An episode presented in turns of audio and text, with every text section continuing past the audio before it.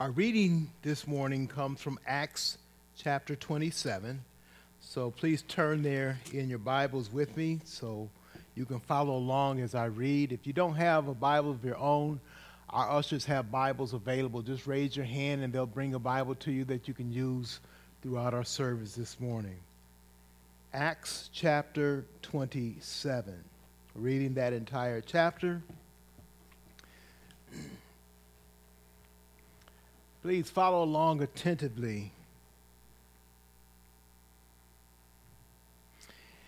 If you remember, the last time we looked at Acts chapter 26, what we found is that Paul was giving his defense um, before um, Festus and before King Agrippa and Bernice.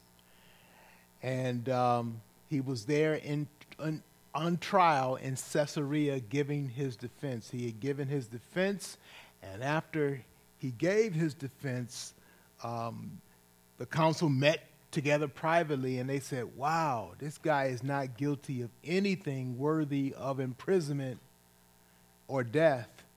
And if he hadn't appealed to Caesar, he could be set free. But now he's appealed to Caesar, he must indeed go to Rome to have trial before Caesar. And so there is where we pick up at the beginning of chapter 27. Let's all stand in respect to the reading of God's word, Acts chapter 27.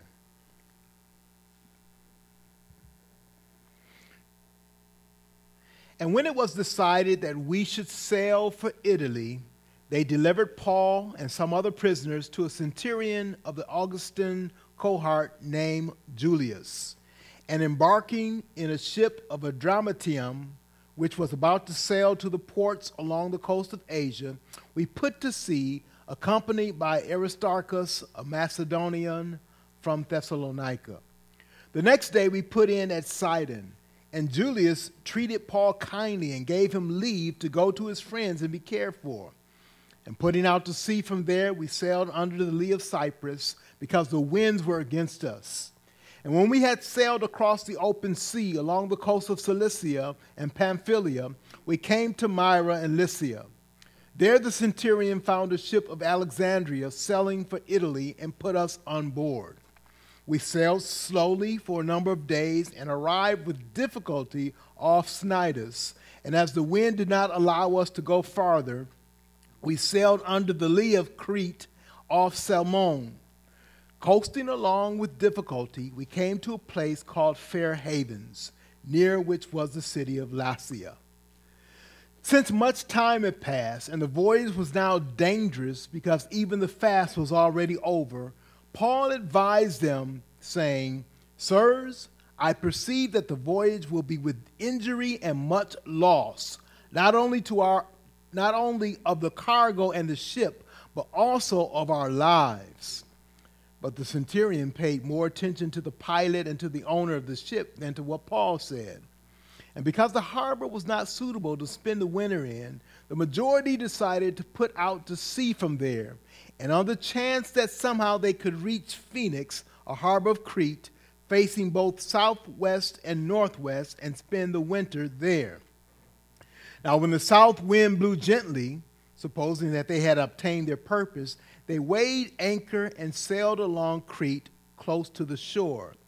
But soon a tempestuous wind called the northeaster struck down from the land.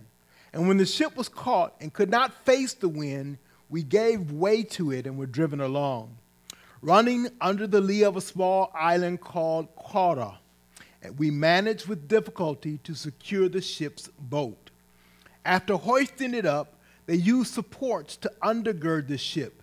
Then, fearing that they would run aground on, Syrtis, they lowered the gear and thus they were driven along. Since we were violently storm tossed, they began the next day to jettison the cargo. And on the third day, they threw the ship's tackle overboard with their own hands. When neither sun nor stars appeared for many days, and no small tempest lay on us, all hope of our being saved was at, last abandoned. since they had been without food for a long time, Paul stood up among them and said, Men, you should have listened to me and not have set, sail from Crete and incurred this injury and loss. Yet now I urge you to take heart, for there will be no loss of life among you, but only of the ship. For this very night there stood before me an angel of the God to whom I belong and whom I worship. And he said, Do not be afraid, Paul. You must stand before Caesar. And behold, God has granted you all those who sail with you. So take heart, men, for I have faith in God that it will be exactly as I have been told. But we, but we must run aground on some island. When the 14th night had come, as we were driven across the Adriatic Sea, about midnight the sailors suspected that they were nearing land. So they took a sounding and found 20 fathoms. A little further, they took a sounding again and found 15 fathoms. And fearing that we might run on the rocks, they let down four anchors from the stern and prayed for day to come. And as the sailors were seeking to escape from the ship and had lowered the ship's boat into the sea under pretense of laying out anchors from the bow, from the bow, Paul said to the centurion and the soldiers, Unless these men stay in the ship, you cannot be saved. Then the soldiers cut away the ropes of the ship's boat and let it go. As day was about to dawn, Paul urged them all to take some food, saying, Today is the 14th day that you have continued in suspense and without food, having taken nothing. Therefore, I urge you to take some food, for it will give you strength for not a hair is to perish from the head of any of you. And when he had said these things, he took bread, and giving thanks to God in the presence of all, he broke it and began to eat. Then they all were encouraged and ate some food themselves. We were in all 276 persons in the ship. And when they had eaten enough, they lightened the ship, throwing out the wheat into the sea. Now, when it was day, they did not recognize the land, but they noticed a bay with a beach on which they planned, if possible, to run the ship ashore. They cast off the anchors and let them in the sea, at the same time loosening the ropes that tied the rudders. Then, hoisting the foresail to the wind, they made for the beach. But, striking a reef, they ran the vessel aground. The bow stuck and remained immovable, and the stern was being broken up by the surf. The soldiers' plan was to kill the prisoners, lest any should swim away and escape. But the centurion, wishing to save Paul, kept them from carrying out their plan. He ordered those who could swim to jump overboard first and make for the land, and the rest on planks or on pieces of the ship. And so it was that all were brought safely to land. May God give us understanding in this chapter that we read and will be preaching through this morning. If you would remain standing with me, let's have a moment of prayer. Would you bow your heads with me as we come to pray? After prayer, our choir will come with special music, and then that will be followed by the preaching of God's word today. Let's bow in a word of prayer. We thank you, Father, for allowing us to come together today, to be able to worship, to fellowship together for the purpose of worshiping you. It is on this first day of the week that we come to worship as believers have been doing for over 2,000 years now. Worshiping you, Father, for your Son, the Lord Jesus Christ who gave his life, paid for our sin, and then was raised from the dead on that Sunday morning. We celebrate what Christ has done because in paying for our sin, by us trusting in him, you grant us forgiveness for sin. Raising him from the dead, you show that sin no longer has dominion over him and over all who trust in him.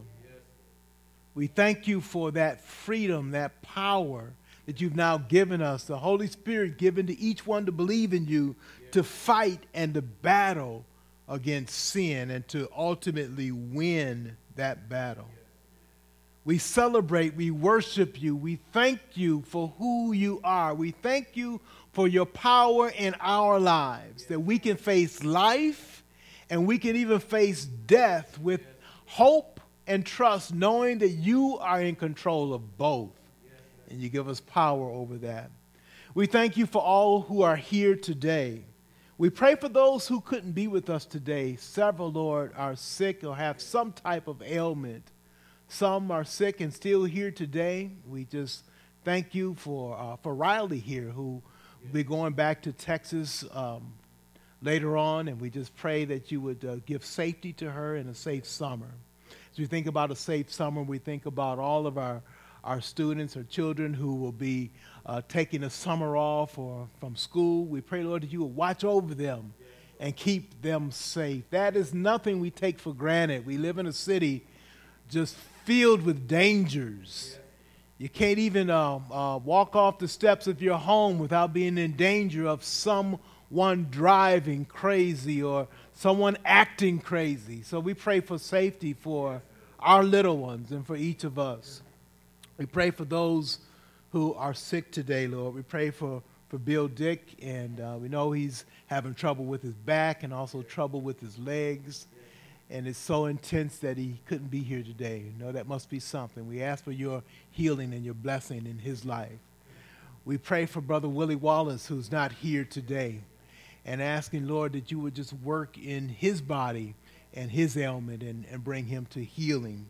We thank you for Mickey that's back with us today after not feeling well last week. And we just pray, Lord, that you just continue to bless and to watch over her, Lord. There's others, Lord, who've had different ailments, and we just pray your blessing and your healing on each one. Thank you for each one that's returned now from travels, from vacations, from different engagements, and we pray, Lord, that you would just bless our fellowship.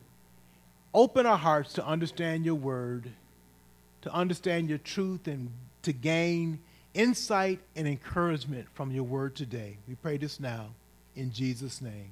Amen. Please be seated.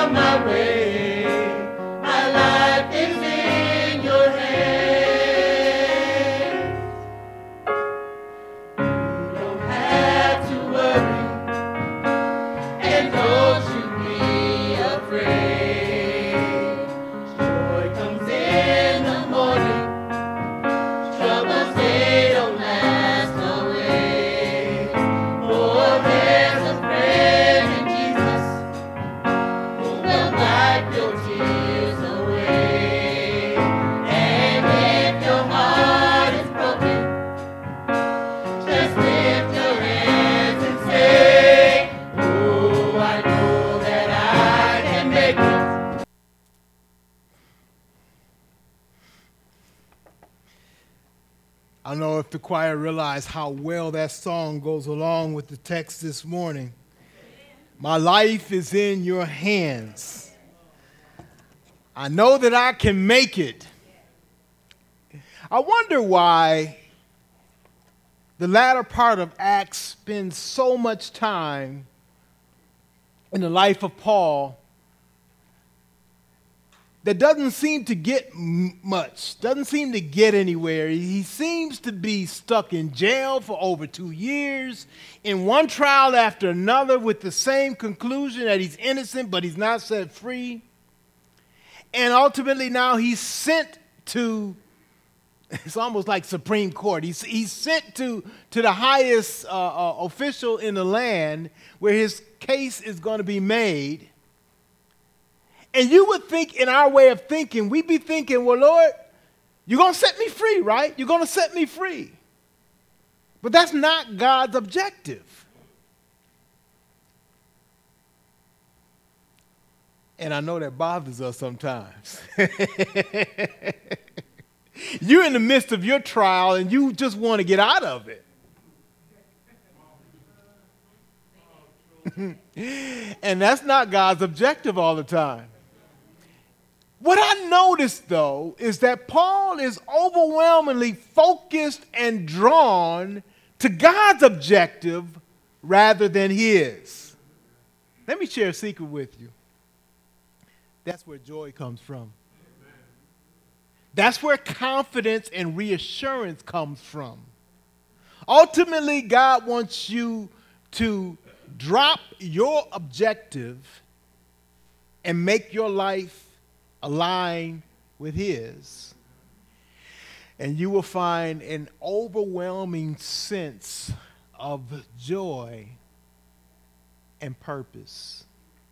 Think about it. Paul is spending time in jail. He had just come from one missionary trip after another. He had seen, he had faced trouble, he had faced challenges, but at least he had the sense of the gospel was going out. And it was impacting people. It was impacting lives. Some people were being saved. Some people were so angry they tried to kill him. But at least there was some reaction. Now he's sitting in jail. And it seems like, compared to what he was doing, like it's a wasted time. We go through stages in our lives where it seems like we're not accomplishing what we think we ought to be accomplishing. Or maybe not having the success that we think we ought to have. But hold on a minute and look at God's perspective. I want you to turn, before we march into this chapter, turn to chapter 23 of Acts. And I believe it's verse 11.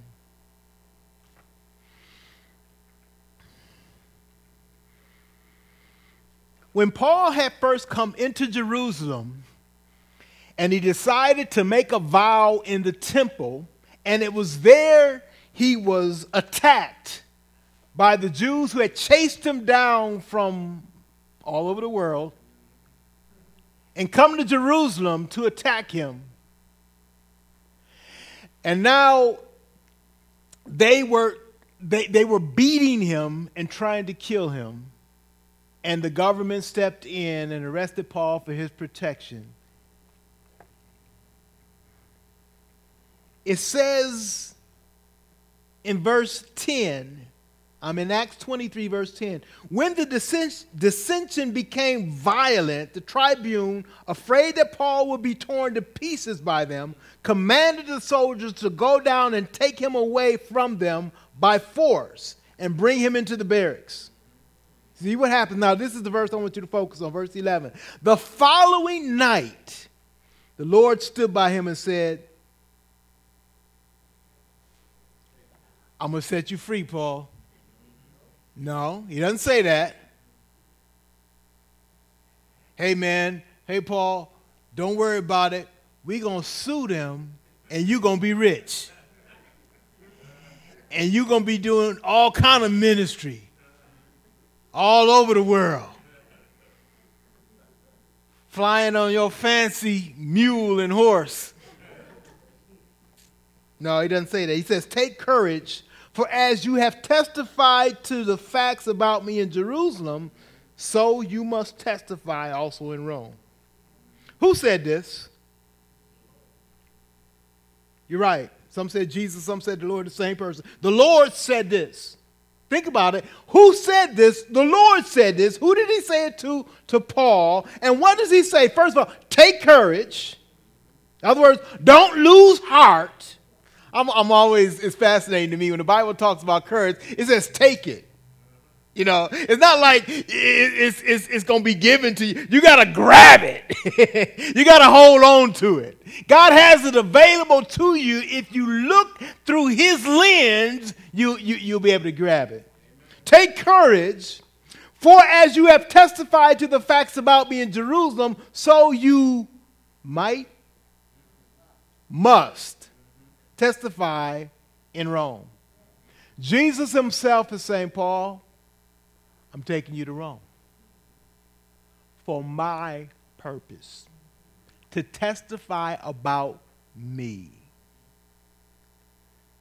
This is what Jesus told him in the middle of his ordeal.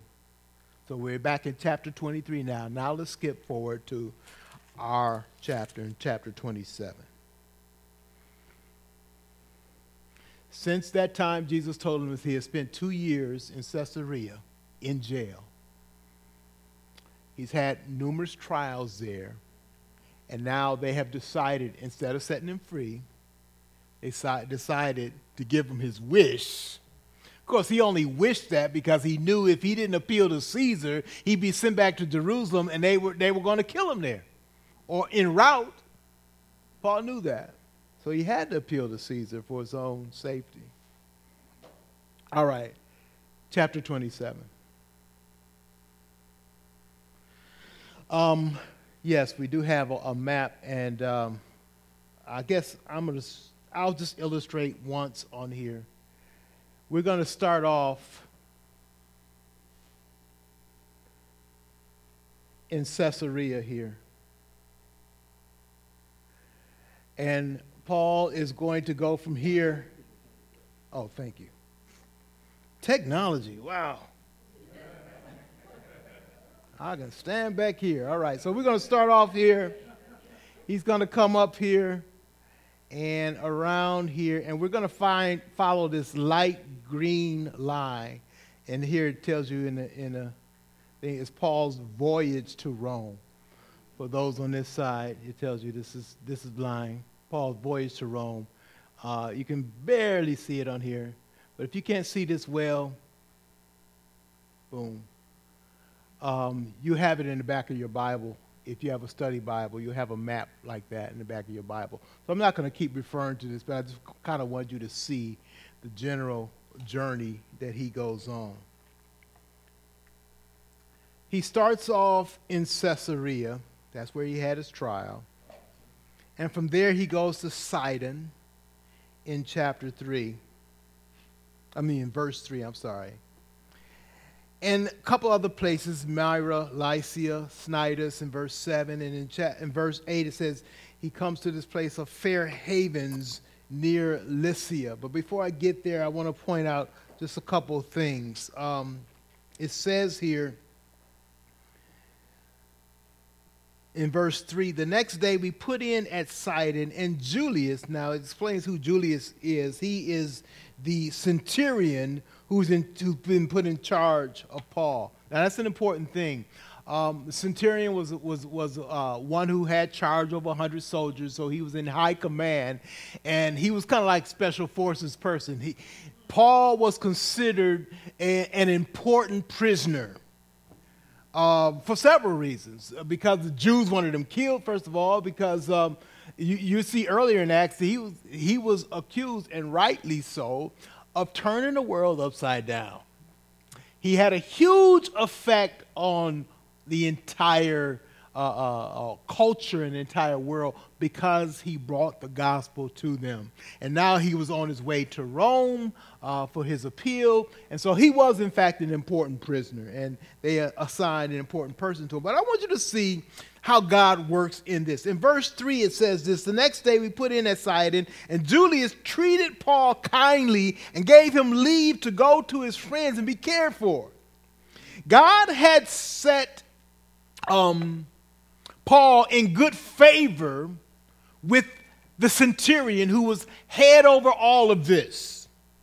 I want you to see how God is working in, in, a, in a small sense, sort of behind the scenes, but it's not a small thing that Paul has the favor of this official so that he can not do anything wrong or, or, or, or, or, anything illegal, but to, to have the freedom to interact with his friends, to give encouragement to them, and receive encouragement from them. Now, I believe the centurion took great risk to do this because if Paul wasn't trustworthy and he gave him this freedom, he could escape and the centurion would be totally responsible for this important prisoner and probably lose his life as a result of this. So, God, you can see, is working in Paul's favor to put him in favor with this man in such a way that this man trusted him. And I think this is a key component throughout this chapter because you're going to see the impact of that as we move on in this story. Here's the point even when things seem down in your life, and that's how it was if we look from our point of view at Paul's life, God is working in ways to bring you in favor to complete his will. Now, now let, let me just challenge that a little bit because we got folks who, who, who preach what I call this prosperity gospel, saying that, you know, God wants to prosper you. God wants to make you rich. God wants to bless you. Of course, God's going to bless you. You're blessed because you're His. But it doesn't always mean these physical blessings and material blessings. It can include that. But that's not the whole point of it. Because if you look at Jesus' life, he was poor. He had little. He had nothing. But God favored him, blessed him, and completed his purpose for him. And he suffered in obedience so that we could gain God's richest blessing. So I want you to see that God is bringing Paul in favor with this person, not to, to, to bring around some material blessing that means little in the scheme of things, but God is working to accomplish his purpose, which means much more than just material blessing. So he puts him in favor with the centurion. So Paul gets on this ship with a bunch of other prisoners who are all headed to Rome. You remember another time when Paul was in prison with a whole bunch of prisoners in Philippi. And he kind of took command over that situation, and he had gained favor there as well, and it brought about the salvation of the Philippian jailer in Acts chapter 16. So let's follow their travel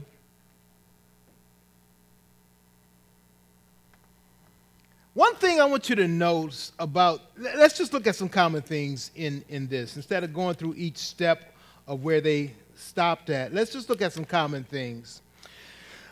How this chapter describes Paul's overall situation. I, I want to point that out. In verse 4, I'm going to look, I'm to look at a few phrases, and you uh, take a picture there and, and see what those phrases tell you. Verse 4, we see the phrase, uh, because the winds were against us. Verse 7, I see this phrase, arrive with difficulty off Cnidus. Verse 7, the wind did not allow us to go further. Verse 8, coasting along it with difficulty. Verse 9, since much time had passed. So they got to one coast, and it's like they challenge after challenge after challenge. It's like you setting out to go uh, take a trip on a long drive, and everywhere along the way, there's something else. Your radiator overheats, your tire is low, you know, your battery gets low, and I mean, it's just one thing after another. Normally, we would say, hey, you know, this ain't God intended. we ask God to bless this trip, right? God works in his own way. But I want to keep going. Verse 9, it says, The voyage was now dangerous. Verse 10 The voyage will be with injury and much loss, not only of the cargo and the ship, but also of our lives. This is the warning that Paul gave to them before they took off of the shore. You see, they had gotten to a point where they were trying to decide should we go further and try to beat the weather, beat the winter, or should we winter down here? And they made a decision, no, we don't really want to winter down here. It's not a good place to stay, so we should keep going. But Paul had advised them, hey man, uh, you know, don't don't don't don't go any further because it's, it's going to be a tough journey. Now, of course, they didn't listen to Paul. They thinking, well, first of all, he's a prisoner. He's not a professional sailor. What does he know? And so they decided, uh, you know, uh, we can understand, they decided to keep on going. Verse 12 The harbor was not suitable to spend the winter in. Another phrase in verse 10 and verse 12 the majority decided to put out to sea from there on the chance that somehow they could reach phoenix. Verse 14 but soon a tempestuous wind called the northeaster struck down from the land. Now i'm going to tell you something. Whenever the wind got a name that, that tell you something. You know we started naming our storms here now. I, I, don't know. It, it, now we name them, you know, all male and female names, you know. But, but, but it, it must be something else when you give it a name. The northeast, in other words, this was a common uh, storm, that, very powerful storm that would come up. And so, hey, they were unfortunate enough to get caught in it. Verse 15 the ship was caught and could not face the wind. We gave way to it and were driven along. You can imagine, you know, you can imagine those huge ships with the sails on them, and they, are trying to go in the direction they want to go, and they hope it's the time of year that the winds blow so for them to have that kind of journey. But it says, no, the winds were counter to them, and they, they, they, could only fight it for so long, and they just say, we're going to drift. And that's what happened. Verse 17 fearing that they would run aground on the Syrtis. Um, I'm told that the Syrtis was an area that was called a graveyard for ships, and it was kind of like, uh, I don't know, I kind of picture it. This is not true, but I just kind of pictured this way as the Bermuda Triangle. We always hear that you go through there, you don't want to go through there, and that's kind of how the Syrtis was. It was it was an area that you avoided whenever you could, and so they were trying to avoid um, that area. Verse 17, thus they were driven along. It tells you they, they, they no longer are controlling the direction they're going. The wind is just blowing them wherever it wanted it to go. Verse 18, we were violently storm tossed. Think about that. Violently storm tossed. This whole voyage has this idea of being on a ship. I don't know how many of you have, have been on a ship. I'm not talking about a boat. Of course, a huge ship seems like a boat when it's in the middle of a huge body of water. And that's what's the case here. And you have skilled individuals who know how to guide this ship. They know how to use the stars and the sun to navigate where they want to go. Um, and they have experience of how the seas operate. But here they are in the middle of the sea and they have no, no more control. Now, I know how to swim, but doesn't mean I want to be in the middle of the ocean because you can only swim so long. And besides there, there's a lot of stuff in the ocean that can swim a lot faster than you can. And has you on the menu. So they're, they're in a situation. It says violently storm tossed.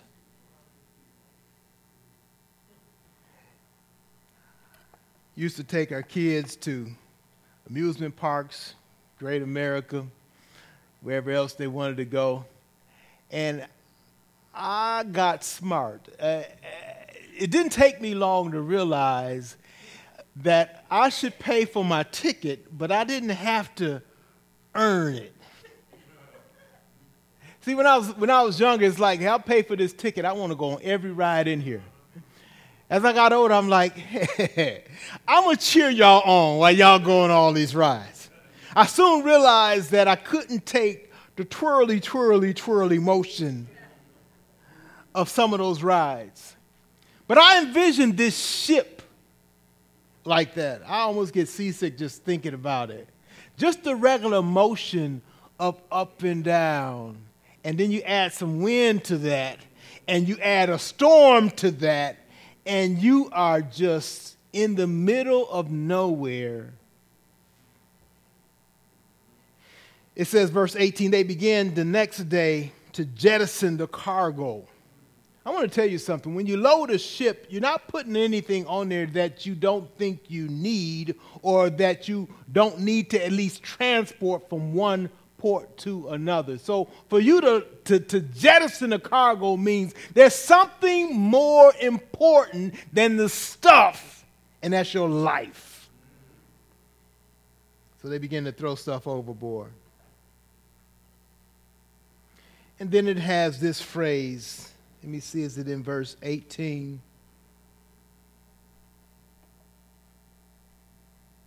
Verse 20. When neither sun nor stars appeared for many days, and no small tempest lay on us. The Bible often uses that phrase or uh, kind of invert the phrase no small means a huge, right? it's not small. No small tempest. In other words, this huge tempest, this powerful waves. And it says, neither sun nor stars appeared for many days. That meant a couple things. First of all, there's no light.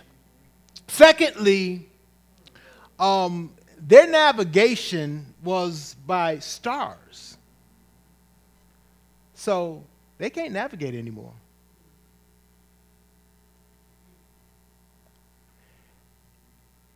Spin around, close your eyes, and spin around and open and try to figure out where you are when there's nothing but water all around you.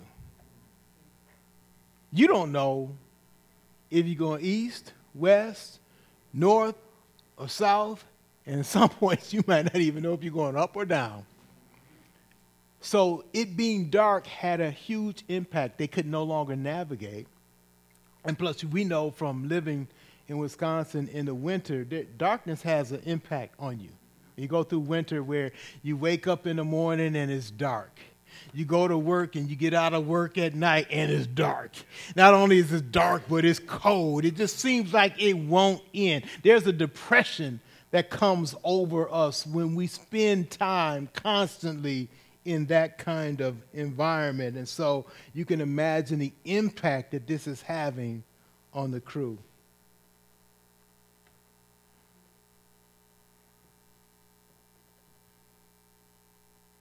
Verse 27, it says, As we were being driven across the Adriatic Sea. Picture that. They're not controlling it anymore. The wind is just pushing them wherever it wanted them to go. Verse 27 about midnight kind of sets the scene for where they are. Verse 29 fearing that we might run on the rocks. I guess it would be like driving a car without a road without a paved road and don't know you, you can't control the brakes. You're being pushed along and you don't know what you might hit.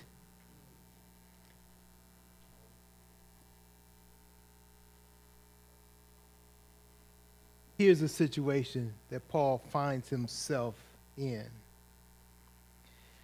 I want to point out a ray of hope we pointed out that at the start of this, that God had given him favor with Julius, who was the centurion, the head of the soldiers there. In verse 22, Paul, we'll start at verse 21. Paul has to address the people. I want you to notice something in this chapter with Paul and his influence on the crew. when they started out, and early in the trip, he says, uh, I don't think that's a good idea. We shouldn't go there. And in fact, he says, we, if we do, we're going to be in danger of not just the cargo itself, but the ship itself and even our lives. And they decided not to listen to him. Now they're in the middle of this storm. And it says, verse 21 since they had been without food for a long time. Now, why would they be without food for a long time? Can you imagine being tossed on the sea? Up and down, up and down, up and up and down. They don't feel like eating. Seasickness hits them very hard the nervousness and the tension of all that's going on and trying to do all they can to save their lives. So they find that they haven't eaten. Besides that, food could have spoiled. Um, some perhaps was tossed overboard. Not all of it, as we'll see later. But it says, since they've been without food for a long time, Paul stood up among them and said, I like how he addresses them. We're always told, you know, um, don't say I told you so. But Paul says, I told you so. In fact, he starts off with that, but that's not all that he says. He starts off, men, you should have listened to me and not have set sail. But he doesn't leave it there. He says, Yet now, verse 22, I urge you to take heart. What is he doing? Where does true encouragement come from? Paul is not making up words of, of nonsense. I, I don't like when people try to encourage me with something that doesn't mean nothing. Empty words don't do a whole lot for me. I'll just be quiet. I'll work through it on my own. Empty words don't do a whole lot. I realize there's situations that we get into and we just don't know what to say. We want to encourage someone and we don't know what to say. Take a point from Paul. What does he do? He simply parrots what Jesus had told him take courage. Why? Because things are going to get better? You don't know that. You know, God didn't promise you that. God didn't promise that your day will be well, that the sun will come up and that it'll stop raining, that you'd have money in your pocket, that you'd never have to visit a doctor or hear him say words that cause you grief. He never promised that. But what can you bank on is what he has promised. That's what Paul does. He takes the same encouragement with which he has been encouraged and extends it to them. Why? Because it's from God and it's absolute. That means something. What does he say to them? Take courage. Verse 22.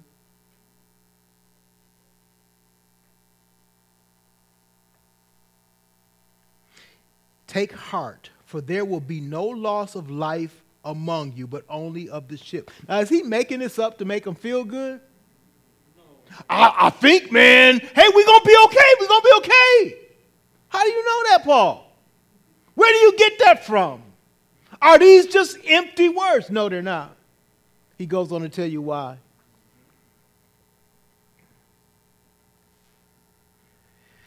There will be no loss of life among you, but only of the ship. For this very night there stood before me an angel of the God to whom I belong and whom I worship, and he said, Do not be afraid, Paul. You must stand before Caesar, and behold, God has granted you all those who sail with you. Now, God told him that through his messenger angel. One is you're going to get there and I've given you all the crew. That's what God has sent this message to Paul. Now, I think we do have to be careful. When we seek to encourage, we need to know what God has says, what God has said, and stick to that. By the way, that's sufficient. You say, "Well, Pastor, I want you to tell me that my wife don't have cancer." I can't tell you that. I can tell you that you can trust God for whatever your circumstances are, with or without cancer, that He shows Himself strong to carry you through. And we got a couple folk here who can say amen to that. You see, it's not the absence of the trial, it's the presence of God. The confidence comes from knowing what God has said being confident of this one thing, he who has begun a good work in you will continue it. He'll complete it to the day of Jesus Christ. God has promised me that. That's what I can bank on. That's what Uh, that's what clears my eyes from tears in the middle of the night. That's what gives me reassurance. That's what gives me hope. Not some empty promise based on something that somebody thinks or, or, or, wishes on me, but what God has said in, in His Word. That's why I read His Word. That's why I want to know His Word. That's why I want to know what He has promised. I want to make sure what He has assured me. By the way, what has He assured me? He assured me that faith in Jesus Christ means the forgiveness of my sins, means eternal life with Him. And I'll tell you, that's good enough. That's good enough. He doesn't promise me I'm going to be a millionaire by age 50 because that already happened. That ship already passed. He doesn't promise you that you're going to be good looking. He promised me, but that, that's a whole nother thing. he doesn't promise you perfect health. He doesn't promise you that, that your finances won't fail. He doesn't promise you that you'll always have a new car in your garage. He promised you better than that. He promises you Him. I will never leave you nor forsake you. Jesus says, My sheep hear my voice, I know them, and they follow me. And I give unto them eternal life, and they shall never perish. I remember as a little boy thinking about those promises, I, I would kind of challenge them and think as my dad would preach, and I said, Well, Dad, if Jesus promised these things, how come we still have funerals? Didn't these people, some of these people, trust God? In other words, did he promise them that they would never die? No, he promised them better than that. He promised after they died, they'd have eternity with him if they simply trusted in him and believed him. Now, here in this situation, God actually promised Paul that he would get there. He says, I'm taking you to Rome. You must go to Rome. And Paul could count on that. So I want to say, be careful on, on, what, you know, I can't promise you that you're going to get to Detroit if you're journeying there. I can't make that promise, and nobody else can either, except God. But know what his concrete promises are and trust and anchor in that, and you will find that it's sufficient. It's sufficient. If you're looking for stuff to worry about, you will never run out. But if you're trusting in God, you'll never run out either you'll never run out of things to trust Him over and things to trust Him for. This chapter tells us a little bit about leadership as well. Paul could encourage these men because he had experienced relationship with God. And in his experience, it was an experience of faith there's no funny business, no hokey pokey. Look, he simply walked with God. And God says, Paul, I've got a mission for you. And you, in fact, have witnessed to me in Jerusalem, and you're going to go to Rome. Paul says, Look, guys, an angel of God, of the God to whom I belong and whom I worship, he said, Don't be afraid, Paul. You must stand before Caesar. And he said, Everybody with me is going to be okay. Now, as we read the rest of the chapter, I want you to think about what that means. Does that mean there won't be any drama? That won't mean there won't be any challenge? There won't be, does that mean there won't be any issues to contend with? No. As we read through the rest of the chapter, we find out that after he said this, they got into a terrible storm. They tried everything they could to keep themselves safe. This is part of the will of God. Let me, let me show you one thing that, that, that happened. Um,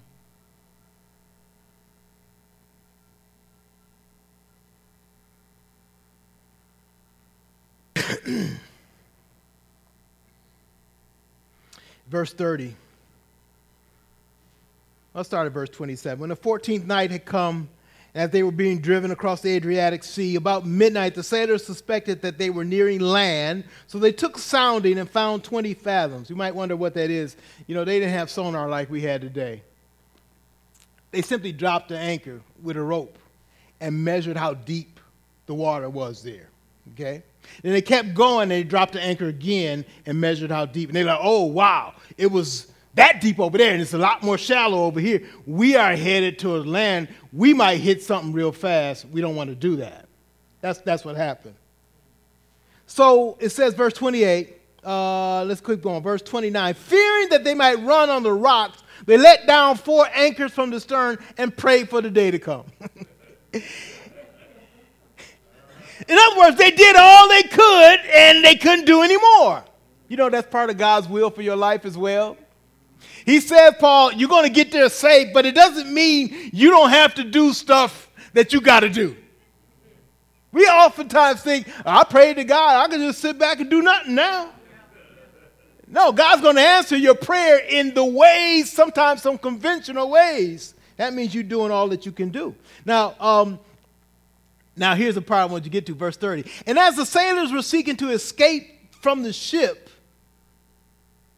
now, keep in mind, you got, you got a couple types of people here. You got the sailors, they were the experienced uh, uh, uh, shipmen who knew how to take care of the ship. And you got the prisoners, right? they just there for the ride, right? All right. Um, so the sailors were seeking to escape from the ship and had lowered the ship's boat. That's the lifeboat, okay? A little lifeboat that they kept on the ship. They were trying to lower that, and they, they were trying to abandon ship. They're like, we gone. We out of here. It's like they had a real quick meeting in the back room, say, hey, man, this ship is going down fast. Hey, we got the lifeboat. Let's act like we finna lower the anchor and we're gonna slip onto this lifeboat. See ya! That's what they were gonna do. Now, what happens? First of all, what would have happened had they done that is the ship would have been there without any pilot, without anybody who knew how to take care of a ship.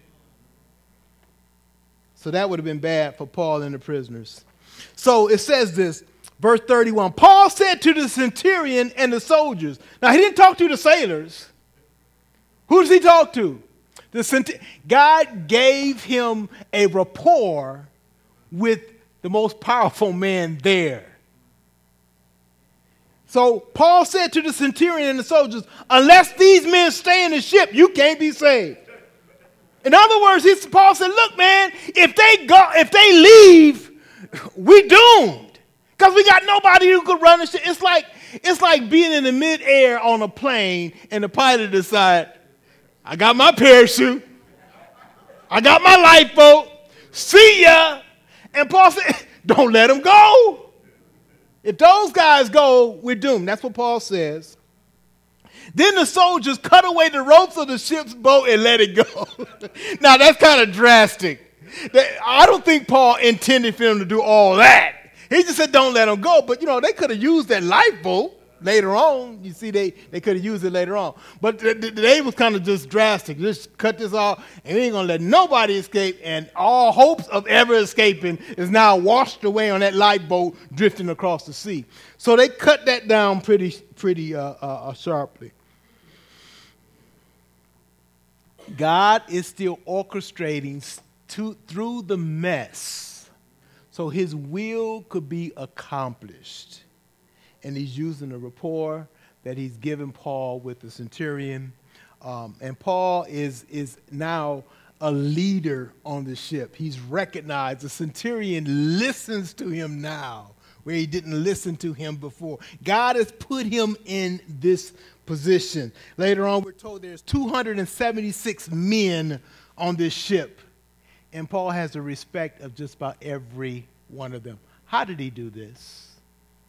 God placed him in this because God gave him a task and a purpose and a journey.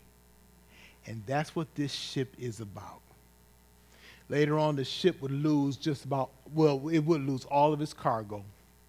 Every single uh, person on the ship has to jump ship and swim to land or grab a piece that they can float on and float to land. But we're told this at the end of the chapter. Verse 44 the rest on planks or on pieces of the ship, and so it was that all were brought safely to land. God brings about his purpose.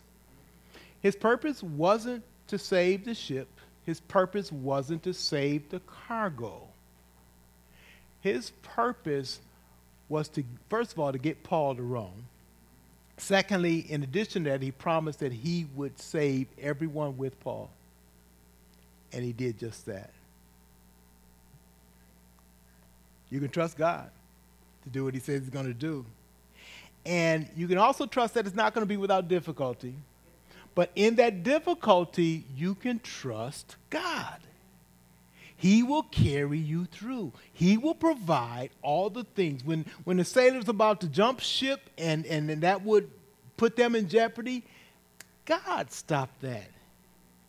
God did that. God intervenes. This is about God's purpose. Now, keep in mind the whole the, the big picture.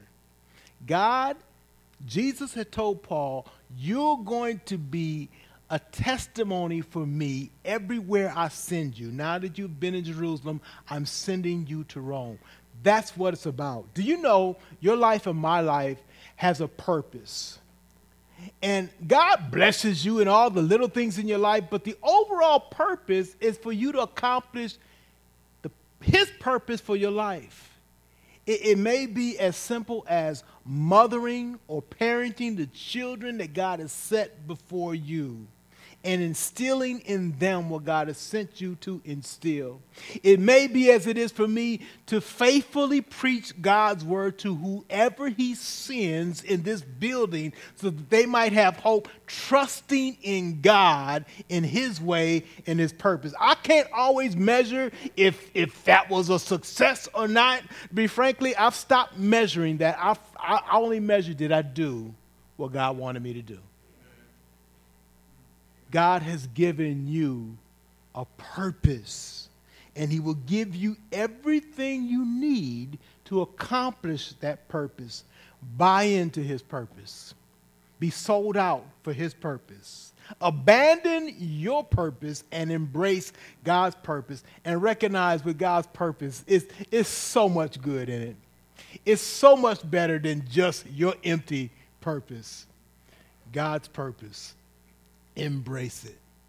These people got to the shore safely. They aren't all the way at Rome yet. There's no, another chapter to go.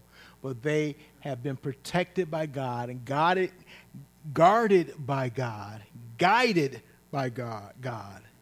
They will accomplish what God has for them to accomplish. Let's pray.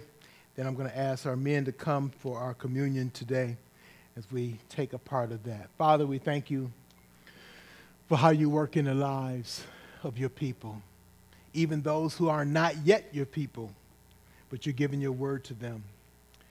We pray, Lord, that we would embrace your purpose and with that embrace the hope that comes with the promise that comes from you. Open our eyes to see you, to hear you, to trust you, to walk with you in spite of all the challenges that we face. There's someone here, Lord, today that's in the middle of a storm. This metaphor that we use was actually played out in Paul's life. It was a real storm. We face all of these challenges, Lord. I pray right now that they would just simply bow down to you and say, Lord, I don't know all that I'm going to go through, but I want to trust in you. I want to trust you. You are worthy of my trust. Show me step by step the particulars of what you want me to do, and I'll do it. I want to walk with you, Lord. I want to trust in this Jesus. I want to walk in his way. I pray for that person today, Lord, that you would encourage their hearts. In Jesus' name we pray. Amen. Leaders, would you come as we present the Lord's Supper today?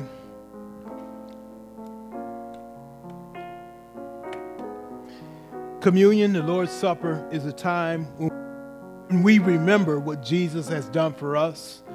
There's two elements of it that remind us of Christ's provision for us.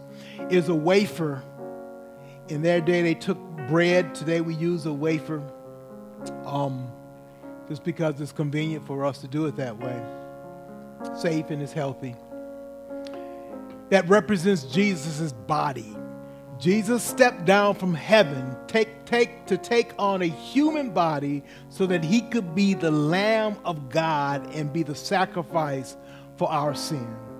The other element is juice, and that represents his blood, that he actually died.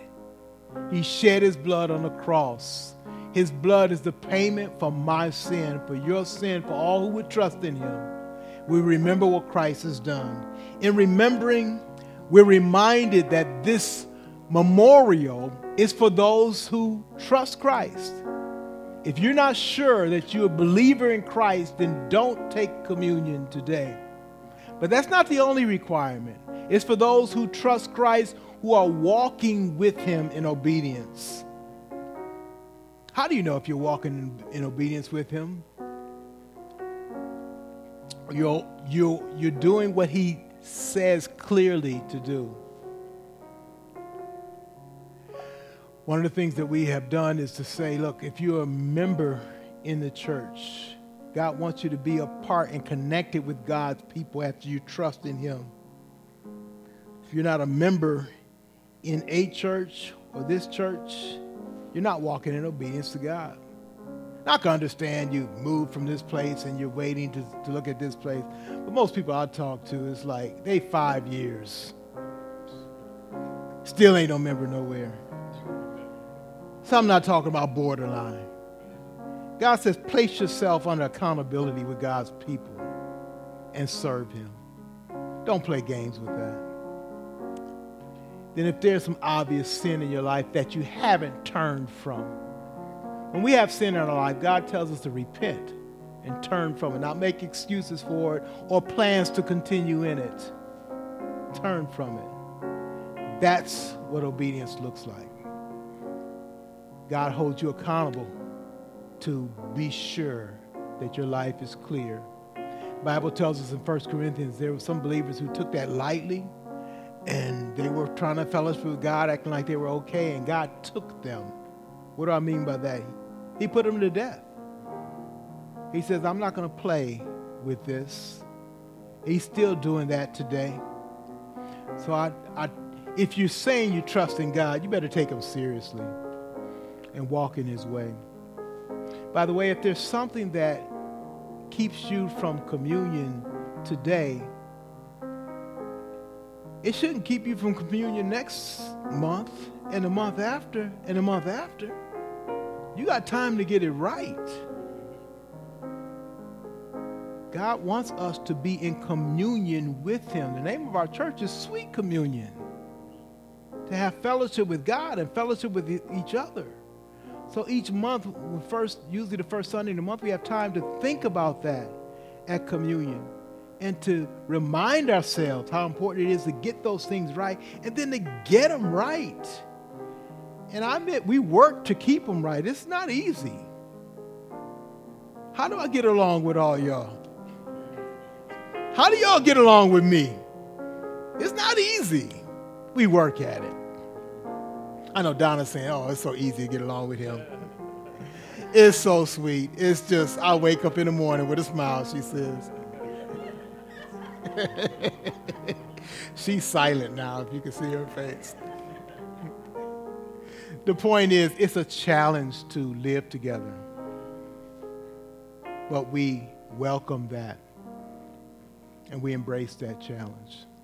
We're going to pray and um, prepare ourselves for communion today. And uh, I'm going to ask Brian if he give us a chance of silent prayer to get things right with God and then lead us in prayer after that moment of silence. So let's bow our heads in silent prayer, and Brian will lead us.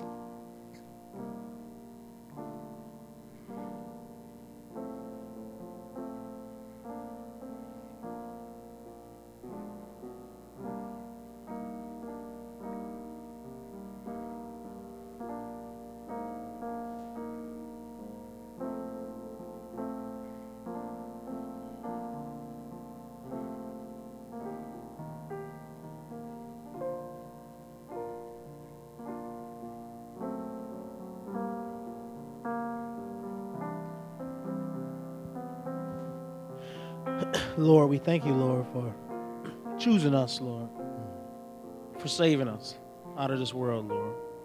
We pray, Lord, that in our meditation, Lord, that as we reflected on what you've done for us, Lord, that we would have repented from our sins, Lord. And I pray, Lord, that you forgive us of our sins. I pray that you would turn our hearts to seek after you. But I pray, Lord, if there's anybody in this room who is not seeking after you, who is putting on a show for somebody else that they would not take communion, knowing, Lord, that you know the truth. I pray, Lord, if it's anybody in this room, Lord, who is um, not seeking to be baptized or have not been baptized, that's a clear command from you, Lord. We pray, Lord, that they would not take part in this communion. We pray, Lord, that you will hold them to this, Lord, that our aim of our charge, the aim of our preaching and teaching is love, the issues from a pure heart, a good conscience, and a sincere faith. And so, if we have those three qualities, Lord, we can have the confidence to come before you and take this communion and receive your blessing. And so, Lord, we pray, Lord, that there will be a blessing on all of those who, in good hearts, Lord, take part in this communion. But we also, Lord, we pray your forgiveness, Lord, and we thank you for the humility for those who will refrain from taking communion because they know that they don't have those things. But we pray, Lord, they will not stand that way, that they would get those things right. And we pray, Lord, for this whole congregation that you will bless this church, Lord, as we seek to honor you by doing this, Lord, until you return. Looking forward to the day where you will eat and have a feast with us, Lord, in person. And so we pray for that, Lord, and we keep this feast in that memory of you. And so in this we pray. Amen.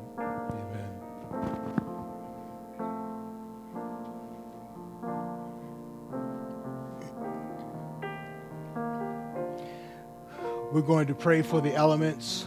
Um, I'm going to ask uh, Cliff if he would pray for the uh, wafer that represents Jesus' body. Andy, if you would pray for the juice that represents Jesus' blood. Heavenly Father, Lord, we thank you for our communion today, the solemn commitment that we've made to memorialize you for what you did on Calvary's cross, Lord. We thank you for the body that you gave, Lord that the bread represents. And we pray, Lord, as we take it, we take it with a pure heart, clean spirit, and that it will glorify you. So as we partake of the table, bless it today. For Christ's sake, amen. Amen. Lord, we continue in prayer. We just ask that you help us be mindful as we take this drink, as we think of the blood that you shed for us, that you did so willingly, been reading through your word and um, of the crucifixion account, and you went into the crucifixion knowing the pain and suffering that would befall you, the tremendous insult, the tremendous amount of punishment that you received for us, Lord. And we just praise you for that. We thank you for that sacrifice you made, and we ask that you help us continue to be mindful of that. And we just thank you for the opportunity that we can just take communion together as your body. In your name we pray. Amen.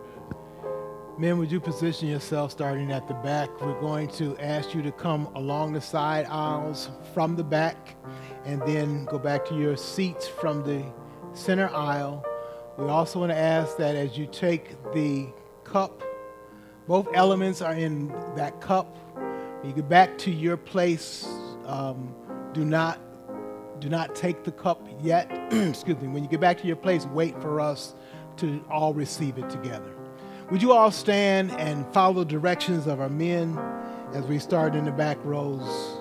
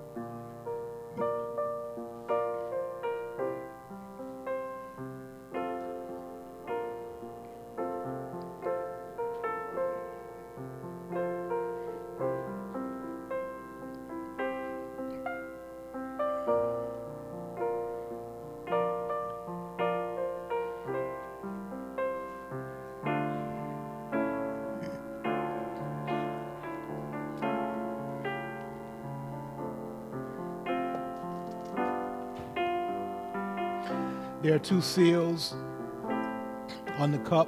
The first one is a clear, and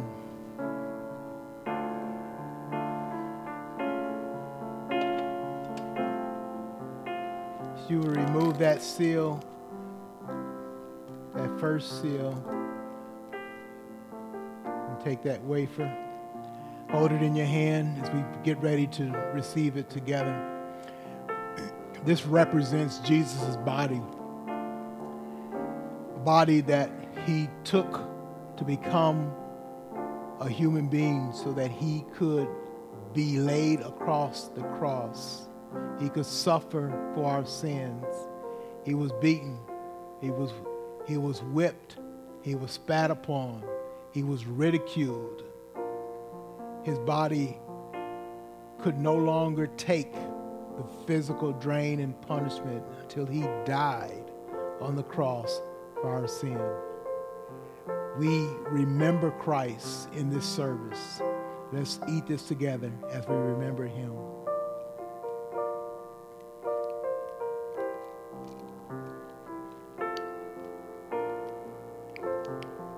There's another seal if you would carefully remove that.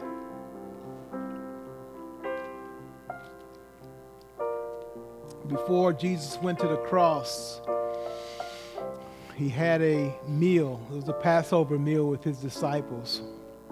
And he instituted this at that meal. And it was to let them know what he was going to do. He was just moments away from the cross. And he took a cup and he says, This represents the new covenant in my blood. That is the new agreement, the new means for which God would bring people into right relationship with Him, and that is by the sacrifice of the innocent, the blood of the innocent one, Jesus Christ. We are so thankful that Jesus died for our sin and that God accepts his payment as the adequate, sufficient payment for our sin. It's because of Jesus, we have salvation. Let's remember Christ as we drink together.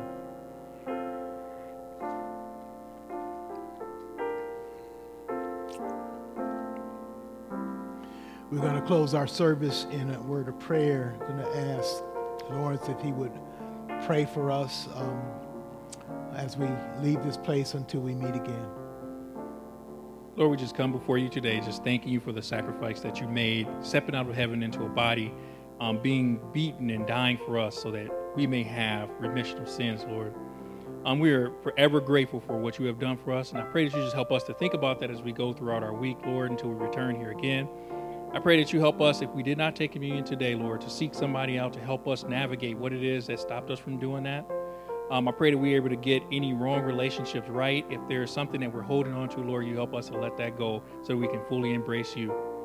Thank you for, again, just the sacrifice that you made for us, and we are um, just forever going to worship you for that. We are thankful that we are able to commune today in your absence, Lord, but we pray for the day and long for the day when we're able to commune in your presence. In Jesus' name I pray. Amen.